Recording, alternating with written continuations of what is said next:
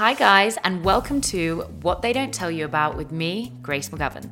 Each week on the podcast, we will uncover myths or ideas, or just quite frankly, what they don't tell you about a certain topic. So sit back and relax and enjoy the podcast.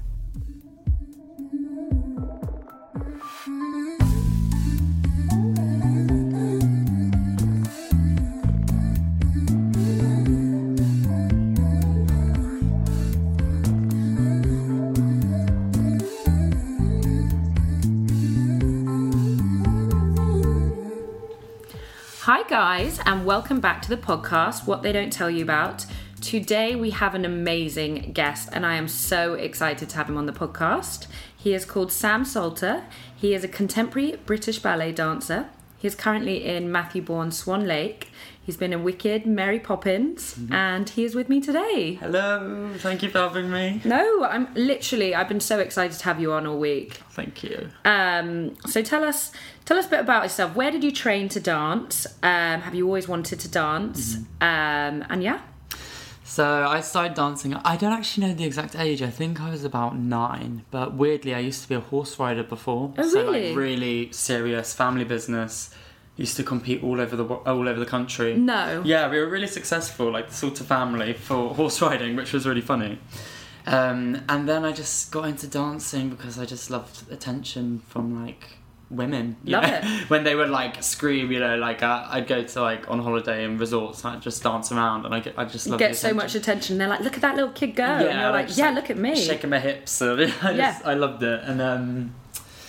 And then I loved dancing. When something just fits really well. I can remember it just fitting great and just being like, I love this. And I had to choose between horses and dancing. And then I went to a theatre school in London, a proper theatre school. Amazing. Where academics were Monday, Tuesday, Wednesday, and then dancing, singing and acting all day on Thursday and Friday. So yeah, school was 3 days long, which was a week. Yeah, which was amazing, because you were dancing, singing and acting on Thursday and Friday. It was nothing. It was just fun. I just loved it. And then I went to a college in Lanes. Nice. Lanes in Surrey, Lane Theatre Arts. Left there when I was 18, started working. Amazing. And did you go straight into West End Theatre? I did. I went straight into a UK tour, West Side Story I did. And then I went to the West End after that job. And then, things were going pretty good. Amazing. So we've got Sam on the podcast today because Sam has struggled with addiction.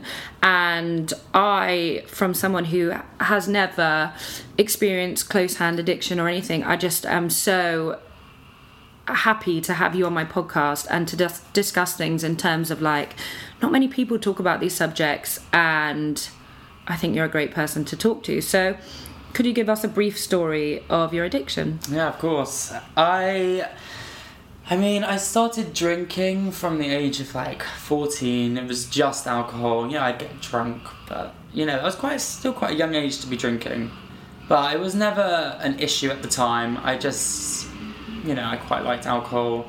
You never thought anything of it. And then I went to college, and I can remember the first time I properly tried a drug, and it was a party drug, and I had the best time. Yeah. I was I have found it. This is it. This is, oh my God, I can still remember the feeling. And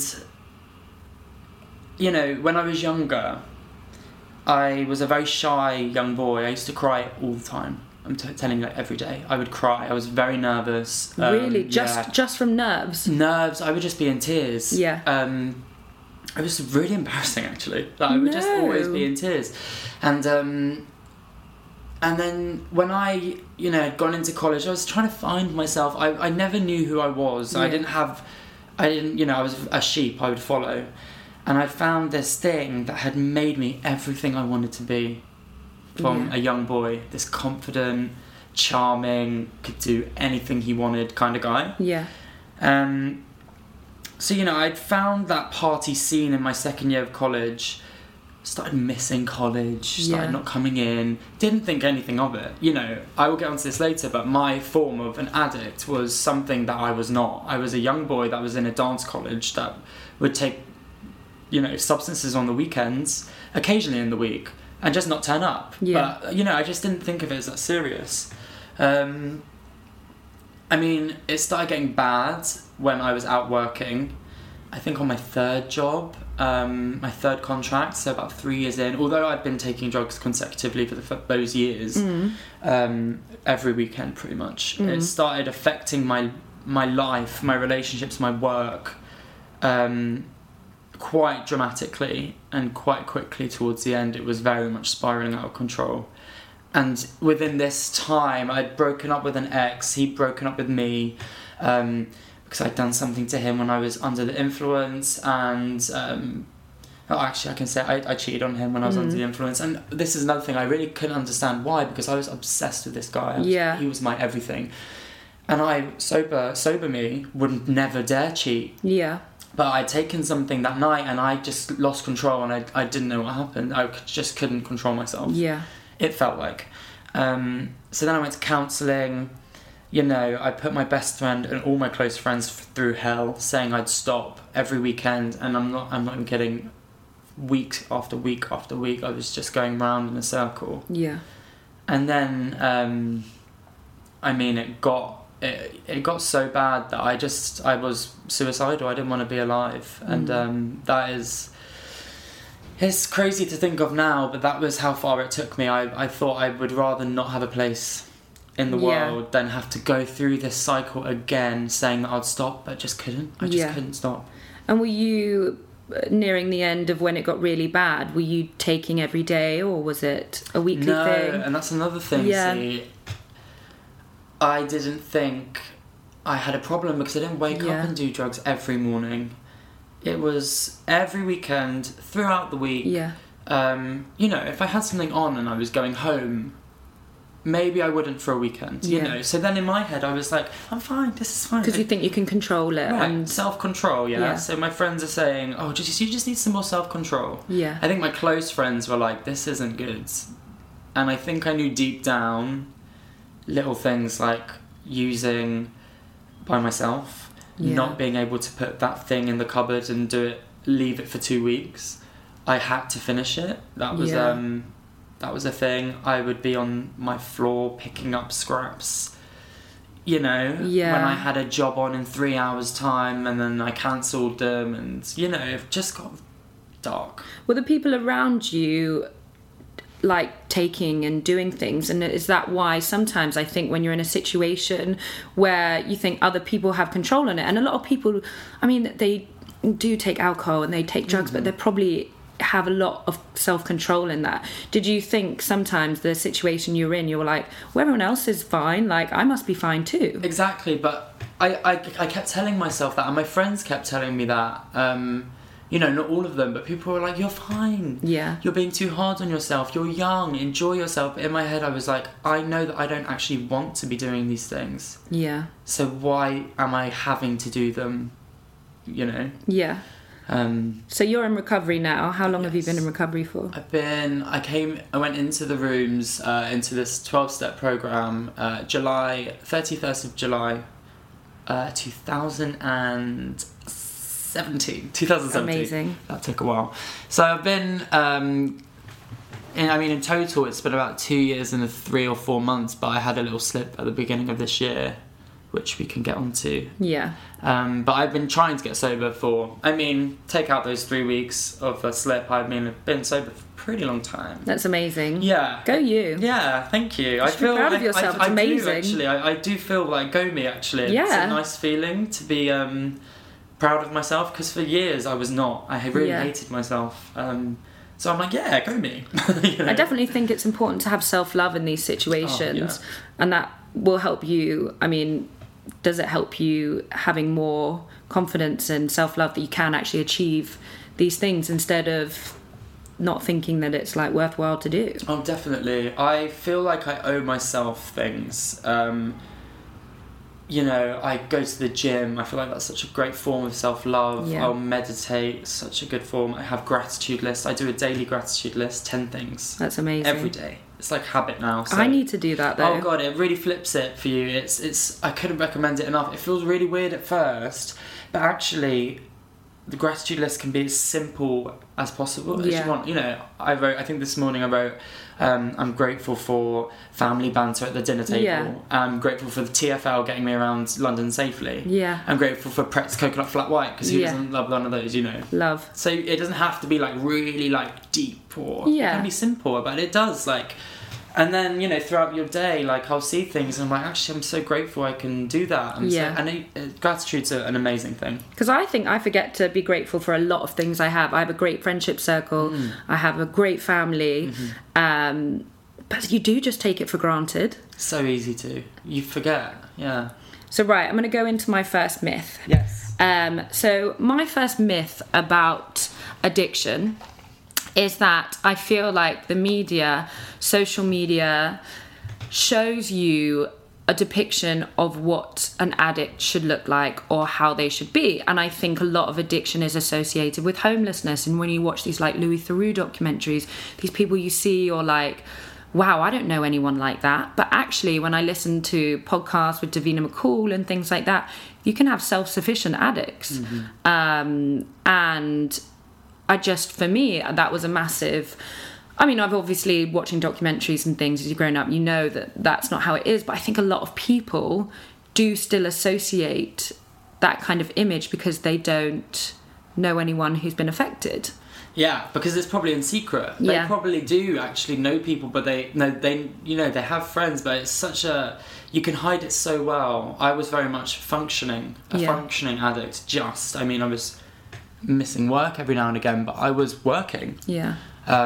I had an Instagram account. I had all these tricks up my sleeve that I would do. I would post photos from months before. You know, I would just pretend I was fine to everyone. But I totally agree with you. You know, that's the exact same thing as I... That's exactly what I felt when I'd watched Louis Theroux on Netflix. I was actually obsessed with... those documentaries. I find them fascinating. Yeah. I don't watch them so much now anymore, but before I went into recovery, I would watch them all the time, and I was like, God, I would never be an addict. Really? Yeah, I was like, I would never do those things. You know, I'm not homeless. Yeah. I don't use those kind of drugs. Yeah. It's not me. And then I went into recovery, and I was like, wow, actually, this is crazy. It can be anyone. I think they're misleading in a way, because I guess, as you said, they're not. It's not an accurate representation of how you are. So then people actually never admit or come to terms of how they're really feeling. Yeah, you compare. You know, they say in the 12-step fellowship that I'm in, look at similarities rather than differences. So if I'm speaking to someone that was homeless heroin addict, I shouldn't really look at that difference. I should look at her disease, or her or his disease, and my disease, and then actually we form really well. Yeah. Because we have so many our ways of thinking, and an addict, you know, if you imagine a huge picture of your life, drink and drugs, I've now learned about 5% of that picture, and the 95% is addiction in so many other ways. Yeah. It's not just about that, you know. Me putting down the drink and drugs is great, of course, changed my life, it's amazing, but I actually have to deal with my disease on a daily basis, on anything, like shopping, it could be the gym. Yeah. I have no idea what moderation and balance is, it's impossible for me to find that out. Relationships, dating, I'm crazy. Yeah. I'm obsessive, but in a way, I have to thank my disease, because being a dancer and working, you know, my arse off, I think is because I have that addict brain in me that's like, I have to practice, you know. So in a way, it's helped me. Well, I feel like that's a benefit. You should, like, turn it around and say, look, what can I benefit? Well, I mean, I don't know. Yeah, but I feel like that's something you've done. You've turned it around and be like, what can I benefit from my brain or my addictive brain? And dancing's one of them. Yeah. And you're an amazing one. So. Oh, thank you. So, yeah. And you were fully working while you had your addiction, weren't you? Mm-hmm. And also, dancing's not like an easy thing to do when you're not feeling great or whatever. How did you deal with that? I don't know. The amount of times I did a show with no sleep. I'm talking no sleep. Not a wink. Very active shows, you know... I don't know how I did it, but I did, and it was, you know, I'd get ill all the time, I was run down, I was miserable. Yeah, it was a struggle, but I put a lot of pressure on myself. I always said to myself I would never let it affect my work. Yeah. And when it started to affect my work, I was like, wow, okay, this is actually... Was that your turning point? No, my turning point was when I had partied extremely heavily and I took a drug I never thought I would take in a way that I never thought I would do. And that was my turning point of I could seriously ruin my life. Yeah. Oh, it gets me a bit. Oh. Could seriously... This is like a sliding door situation. You've done so much that's been, you know... Can I swear? Yeah, fucking myself up. For sure. And here is the point now where you can kill yourself or you can turn it back. Wow. God, I felt like that, and I haven't felt like that in a while. I mean, I feel like it's so brave of you. I admire you so much. Thank you. So I'm so happy you're talking about these things. Yeah. And so and that was in July? Yeah, 2017. Okay. July 2017. And something, I had a shoot on the next day. I left this party and I went to the shoot with no sleep. And I remember 6 months prior, I was at this party. So this point before recovery, I was drinking, I was using, and I met this guy, photographer guy, not the guy that was shooting me, a different one. And I was like, oh, you've not got a drink in your hand, take mine. Yeah. He was like, oh, I don't drink, I'm sober, I work this program. And I was like, oh, okay, great, have a great night. Yeah. Not interested. And something like a light bulb switched in my head, and I go, that guy, call that guy. What was that thing he was talking about? And then I went to my very first meeting on a Friday at 1:00 in Soho. It was an hour long. And from that day up to 18 months and 1 week, I didn't touch one thing. Amazing. Yeah. Honestly, that's so amazing. Yeah, it was. Honestly, Grace, I thought I'd tried every single thing. And I feel like there must be a switch in your brain that was like, look, it's now or never, we got to go. Yeah. By which point my best friend and I, who I lived with, asked me to leave the flat. So things were starting to... Really interrupt your life. Really crumble, yeah. I was devastated. So what's your first myth when it comes to addiction? And especially from me, I don't know addiction firsthand, but from you, coming from someone who's lived it. Well, I think we've kind of already touched on it, but just that my myth, my myth before or like now. But either or. So like my myth of addiction was that addicts use all day long for breakfast, lunch or dinner. And that's not the case. Like we said, with being functioning, you can have a job, you can have it together. But at the end of the day, if you can't put it down and you want to, that's something that's not great. Yeah. You know, I get it. Like, I know the feeling of, I don't want this to stop. This is amazing. Yeah. I don't want reality to hit. But, you know, it's difficult to talk about because there's a line, and I think only you can know in yourself if this is a problem. It's very easy to lie to yourself. You've got to be so honest. Yeah. Especially if there's people listening, you know, that really don't think that they do, but they party a lot, you know. Yeah. Because who wants to be an addict? Yeah. You know what I mean? Who wants to, you know, realistically, like black and white, who actually wants to be that? Also, society telling us that this is like you're a mess of a person, you're a failure. I know so many incredibly successful people that are sober. So, the idea that I think a lot of people think that addiction comes from maybe a negative experience in your life, and I've looked online and I've recently found that addiction can come from anywhere. It doesn't necessarily mean that you need to have something bad it comes in your life, or it's hereditary, or something's happened. How much do you believe of that? Well, for me, I mean, I often ask myself the question, why did I take substances and drugs and drink, particularly drugs? Well, the simple answer is because they were really fun. For me, this is a very personal one. They were fun. Yeah. You know, like I said, like I got to be this guy, I had this confidence, like, I felt so cool. Yeah. You know? They were fun at first. It's like this otherworldly thing. Mm. For other people, I mean, it really can work both ways. It's, I mean, for me, when it started as being fun, I then started doing things I didn't want to do, therefore it led to guilt and shame. So then I was covering it up by using more. And see, that's where for me it went kind of like a line, and then it dipped, and then I started having all these bad things happen to me, and then that's when I started covering up, and then it just got downward spiral messy. Yeah.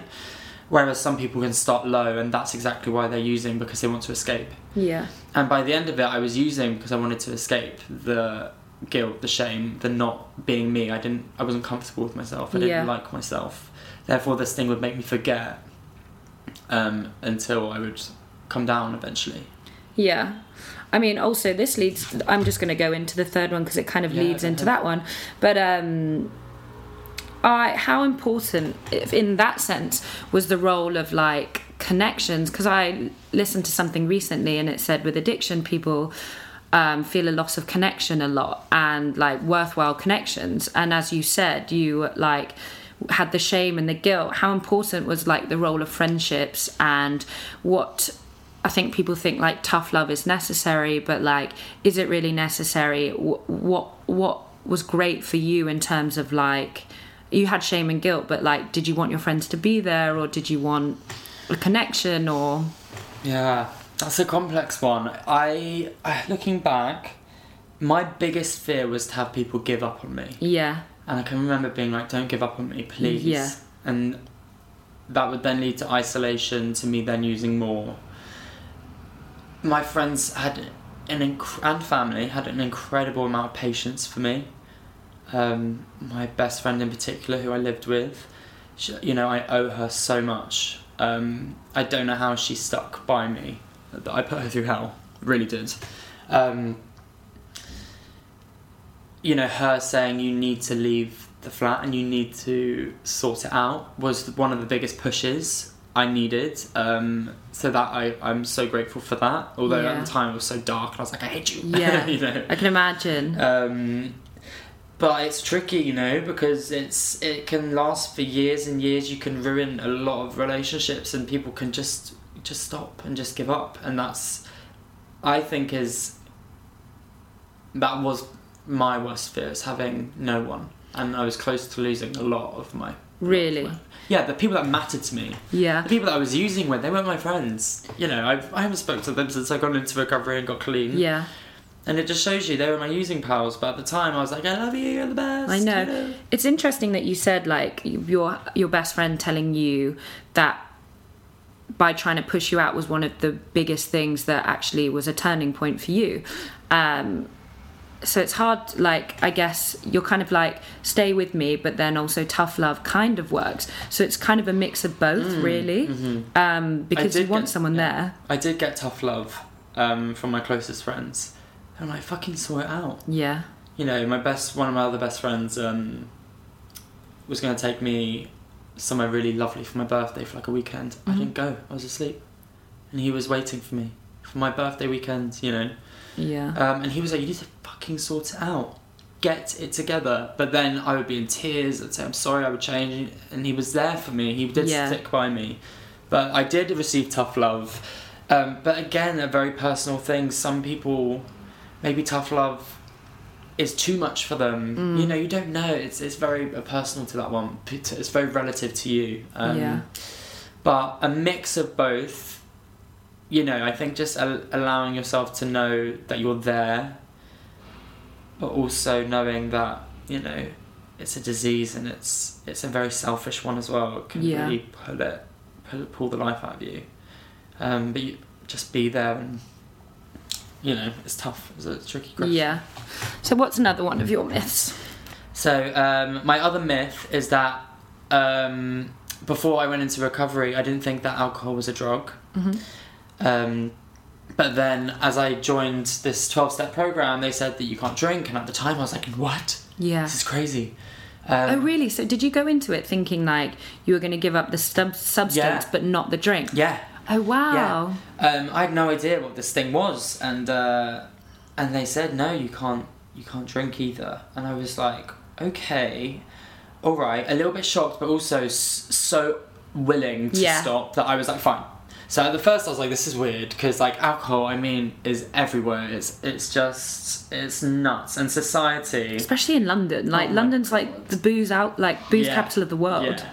Is it? Well, I kind of made that up. He's like, is it? Oh. Let's Google it. No, it's everywhere, you know, and also it's in almost every situation possible. Your boyfriend broke up with you, let's go for a drink. Let's go on a date, let's go for a drink. You got married, let's have champagne. Yeah. Your best friends moved in, let's have a drink. You know, it's everywhere. Have a drink with a movie. So it's society has pushed into our heads that alcohol is usable all the time. Yeah. So, but also in like an addict sense, I would never pick up drugs sober. I would always have that drink. Yeah. And then it would lead on. Yeah. Therefore, alcohol is a drug, and I can't drink alcohol, which is fine. You know, I'm pretty used to it now. It is a bit annoying on dates when people are like, do you want to go to the pub? And I was like, yeah, I'll have an OJ. Thanks. Yeah, but I'd admire someone about that. Like, I even think it's cool when people go to parties and they're like, I'm not drinking. I do that sometimes. I'm like, I'm not drinking. I really find that quite amazing. But there are. I mean, definitely there are times I find it hard. But like you, I like going to the gym. I like having my day. I like... And I don't get me wrong, I like to have a drink and party. But, like, I enjoy feeling good in the morning. I enjoy waking up not cloudy. Yeah. How do you find that when you go to parties and things? Did it take you a while to maybe not go to parties, or? I would just judge it on my like on the day. If there was even an inkling of me being like, oh, I'd like to drink tonight, I wouldn't go out. Okay. I would not go out with people I used to party with. I would be very careful. If I did, very rarely, and I'd be very careful. I'm the one that leaves at 12 o'clock, Cinderella exit, see you later. Yeah. I'm not saying bye to any of you, just going to go. Yeah, Houdini. I had this quote the other day, loved it. It says, nobody really cares if you don't go to the party. It's so true. No one cares. Like, they're all there, everyone's there having their own great time. Like, no one cares if you don't go to the party. So I love that. It's one of my favourite quotes. And then, I mean, tricky things. I don't think I'd do a festival. Yeah. I mean, maybe a day one, but meh. But I discovered that I go out and I can actually dance. Like, I go out. I have a lot of fun. I've gone out. You know, it's definitely changed. I mean, I'm never going to have that feeling that I had. But I've accepted that, and I will do something very kind to myself the next day. I'll go to the gym. I'll go buy a really nice meal that I would have spent. I'll go buy a lovely T-shirt that I really want. I always think that. I'm like, look, if you're not drinking tonight, you can buy this or go for dinner. And I prefer food. Roast dinner. Yeah.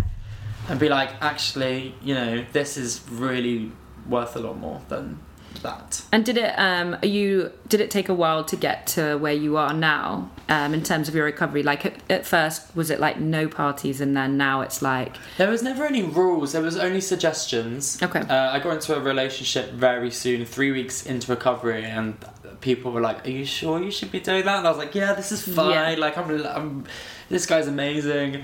And then I realised that I was then using him like a drug, and that's when I was still like... Yeah. But I hadn't really learned about like an addict brain and how my addiction manifests and other things. Yeah. But I really was. It was like I was obsessed. Well, yeah, because so. I mean, I know I keep relating back to podcasts, but I listened to a podcast on codependency and codependency addiction. Mm. So like exactly what you say, you depend on someone else for like love and... Yeah.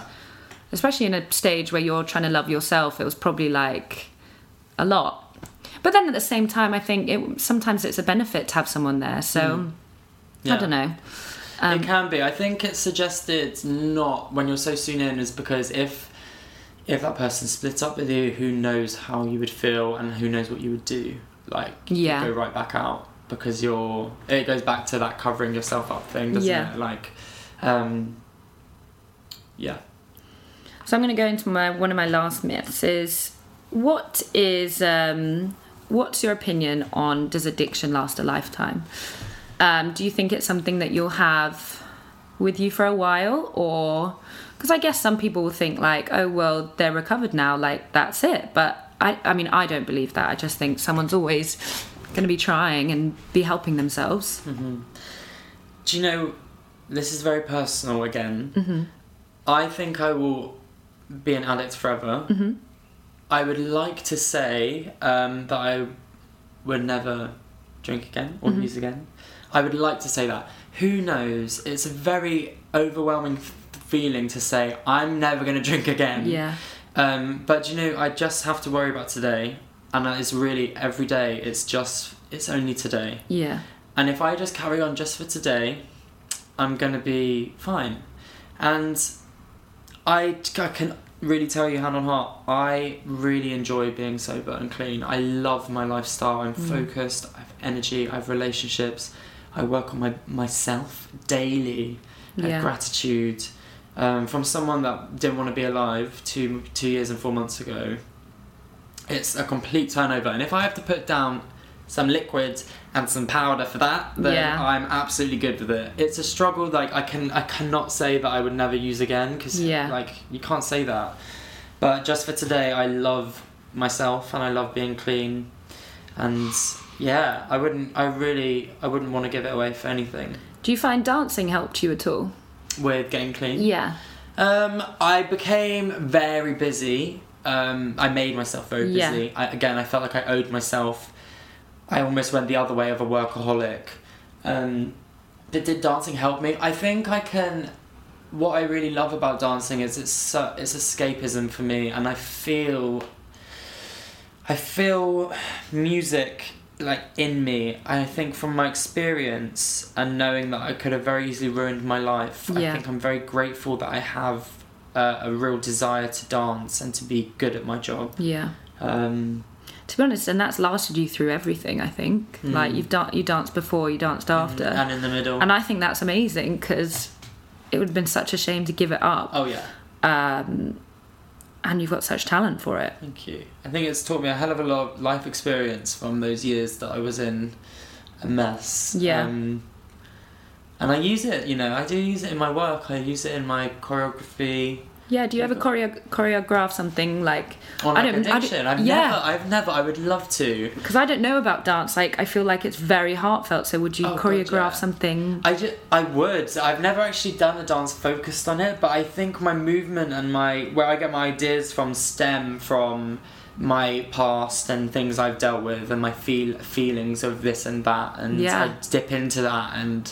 I love acting through movement way more than just like getting a leg in the air, you know. Viewers are going to be like, what? No, that's a kick, everyone. I think that would be amazing. Yeah, it would. It would be really cool. I just need the opportunity. I'm much more of a dancer at the moment. I would love to go more into choreography eventually. But I do have such a love for choreography as well. Nice. Yes. And what's your last myth?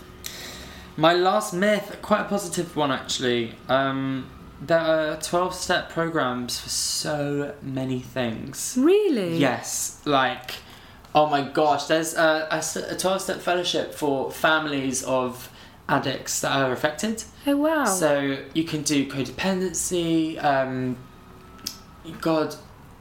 cigarettes, you know, any type of substance. And it is, you know, there's so many options for help if you need it. Yeah. 12-step programs have really changed my life. Really? I didn't know about them before I went into recovery, which is the same thing, 12-step program recovery kind of thing. Yeah. So if you do your research on, you know, anything that you were worried about, there would be a program for it. Most likely in London. London's amazing because it's got so many different recovery programs daily. Yeah. You know. Have you found many helpful places and things to do that help in London? Oh, yeah. It's around the clock. And especially I've been away on tour. I was in China and I did Tokyo and a bunch of other places. And it was really challenging, actually, for my recovery because there weren't many meetings. My show starts at 7:30, so a lot of meetings around the country are at 7:30. Really annoying. Yeah. So... It was challenging, but there I did online meetings. I called people. Amazing. I connected. Yeah, and I did go to meetings. I went to meetings in Bali. I did go to a few in China. Also, you meet so many interesting people as along the way. Amazing. And it's like I'm meeting you from you're from Australia, I'm from London, we are the same, we have the same brain. And there's such a level of connection. Yeah. And especially when you feel so disconnected in addiction, like I felt so isolated, and then I met these people that were just like me. Yeah. Normal, like, well, whatever that means. I shouldn't even say that. Mm. But what I thought were normal people, my idea of it, and I was like, we're the same, and it's such a beautiful feeling being like, I understand how you're feeling, and we can get through this together. You don't have to do this by yourself anymore. That's so nice. I think it's also an element of not feeling alone. Exactly, of course. And that's very helpful to understand. And I'm just going to end on a couple questions, just like, they can be quick fire, but what advice would you give to someone, like, and it doesn't have to be deep, or it could be whatever you feel, but give someone who's struggling, and what advice would you give for someone who knows someone who's struggling and how to be around them? For someone that is struggling, be honest with yourself, take care of yourself, be open-minded to changing, and be willing to change. Honesty is the key thing. You can make up excuses for yourself.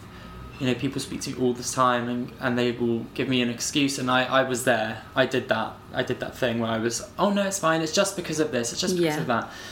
For a friend of someone that is struggling, patience. This is a really, really tricky disease that does not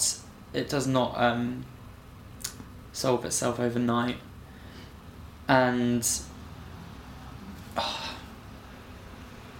take care of them. It's really hard.